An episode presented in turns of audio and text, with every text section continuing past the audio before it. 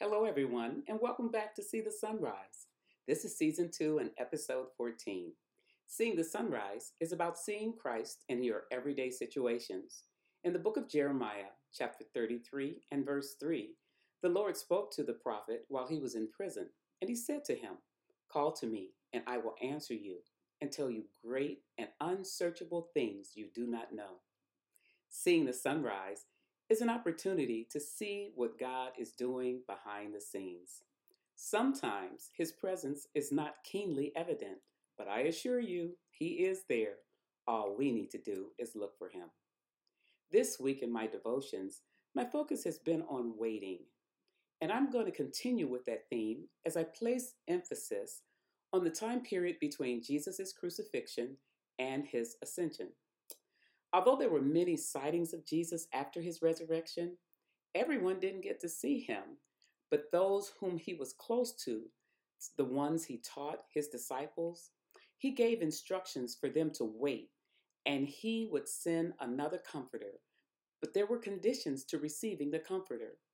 In John 14, Jesus said to his disciples, If you love me, keep my commandments, and I will pray the Father and he will give you another helper, that he may abide with you forever, the Spirit of truth, whom the world cannot receive, because it neither sees him nor knows him. But you know him, for he dwells with you and will be with you. Here in this discourse, Jesus was at the Last Supper, and he had just finished washing the feet of his disciples. When he finished, he said, If you love me, keep my commandments. What were his commandments? Well, to wash each other's feet, to, to love one another the same way he loved them and demonstrated his love for them, and to put their faith in God the Father and in Jesus himself. Jesus was promising that if they did this, that he would pray to his Father, and his Father would send them another comforter this should be of great assurance to anyone who has spent time with him, and not only spent time with him, but also saw what he could do, and to also hear uh, of anything that they needed, and moreover wanted that he, the Lord, would make sure and provide, and moreover, seeing how whatever he did or said, Jesus always kept his word, doing everything he said he would do. He wouldn't want to, who wouldn't want to follow him? That was like money already in the bank. Jesus gave these instructions when he was with them prior to his crucifixion. But it's one thing to trust when you can't when you can see it. But when you can't see it, when it's gone, when he's gone, doubt sets in and one can be easily swayed into forgetting or losing their confidence. But I don't want you to lose sight of what I want to really focus on, and that is the waiting. Jesus was going to send another comforter, but it wasn't going to be immediate. Did you ever ask why? Jesus knew that they were going to need encouragement, and he knew that their hearts would be broken, that some would begin to vacillate between belief and unbelief. So, why is he making them wait? Don't they need that reassurance? We find in the book of Acts, chapter 1, and verses 3 through 5. After his suffering, he presented himself to them and gave many convincing proofs that he was alive. He appeared to them over a period of 40 days, and he spoke about the kingdom of God. On one occasion, while he was eating with them, he gave them this command Do not leave Jerusalem, but wait for the gift my Father promised, which you have heard me speak about. For John baptized with water, but in a few days you will be baptized with the Holy Spirit. When it comes to waiting, I equate it in a way, or kind of look at it analogous with a pregnant mother. First, a child is conceived, and once that action takes place, there's a period of confirming and growth.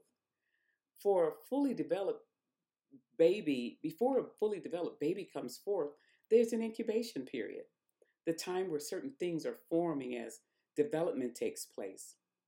Usually it's broken up into trimesters and some expected parents, some expectant parents actually wait until the second trimester to announce that they're expecting an offspring. A typical pregnancy it lasts about 40 weeks. The fetus undergoes many stages throughout maturation. And as the fetus is growing, there are some visible changes that are occurring on the outside. In that first trimester is when the early changes occur. Mom begins to observe these things. There's sometimes fatigue or nausea. Sometimes she's craving crazy things like ice cream and pickles or sardines. She may experience mood swings or headache or weight gain or loss. And while mom is experiencing changes, the baby is developing. I'm getting to a point here, so stay with me. In the second trimester, things ease up a bit, but your body is continuing to change, which is allowing the baby to continue to grow. And then in the third trimester, it's the final stage of pregnancy.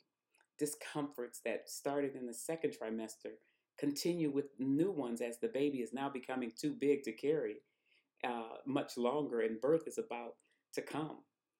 It's interesting. I went through those three trimesters in a few minutes, but we know if anyone who has experienced pregnancy, and I have, and we know those nine months are some of the longest nine months of your life as you go through the process and all of the changes. As I said earlier, I equate um, having a baby uh, or wait having this pregnancy. I equate it a little bit with waiting. It takes 40 weeks, as I said earlier, in a typical pregnancy. It was 40 days when Jesus ascended into the heavens. His delivery, his return to the Father, that's what was happening. He, his work here was done. He was being delivered to our Lord, our, his Father, our Father.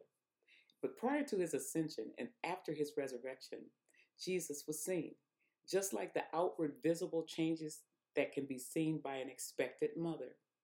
Jesus was birthing his disciples from the moment he called them and told them to come and follow him.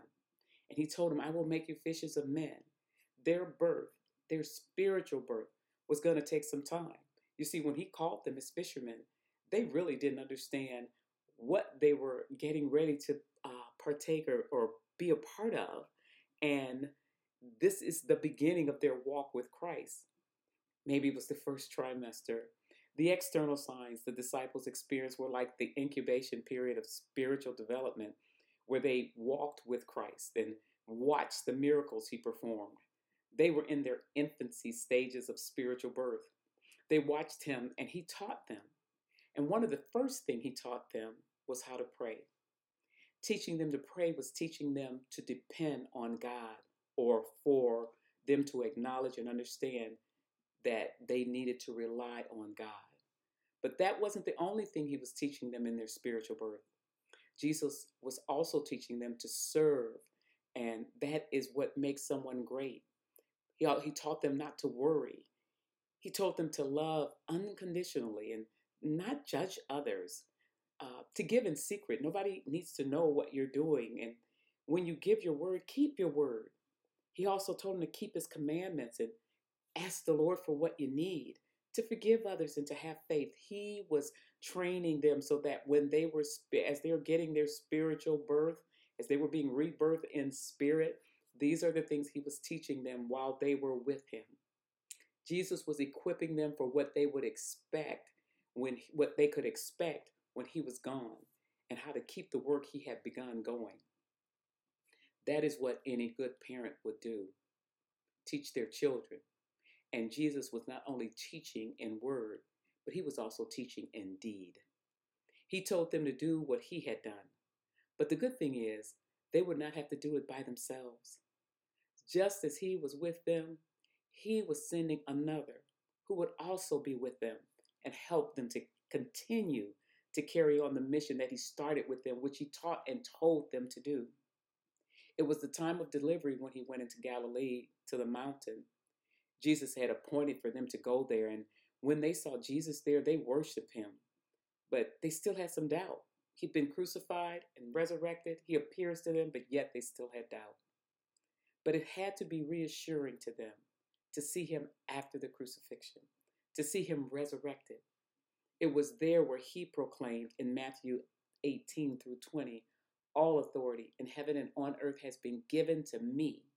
Therefore, go and make disciples of all nations, baptizing them in the name of the Father and of the Son and the Holy Spirit, and teaching them to obey everything I have commanded you. And surely I am with you always, even to the very end of the age. They weren't going to have to do this by themselves. The Lord was going to send someone, a comforter, one who would help them to carry out the mission that God had purposed. Jesus implemented it, and what gives us, it's what gives us rebirth, new life. You may be someone who has prayed, you've asked God to help you in a particular situation or circumstance. I'm not sure what that might be, but God hears you and He answers prayer. Remember, one of the first things He taught the disciples was how to pray. And when He taught them to pray, it was all about reliance on God, depending on God, trusting on in God, and knowing that God would hear and answer them. Sometimes God's response is immediate, and then there are those times He makes us wait. If you're a child of God, you don't have to worry while you wait because God is a God of promise. And if you have prayed according to his will, his word says you can ask what you will. If you abide in me and I, my word abides in you, you can ask what you will. So if you're asking according to his word, you can be assured that he has heard you and he will answer you. And that alone should bring peace in the wait. So trust God. Stop doubting. Stop listening to the noise around you than the naysayers. And know that while you're waiting, just like that mother about to give birth to her child, that God is growing something up inside of you so that you can fulfill His plan.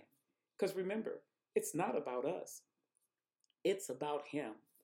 And so our theme, our resonating tone should be for Christ I live and for Christ I die. Waiting isn't so bad when you know what's coming.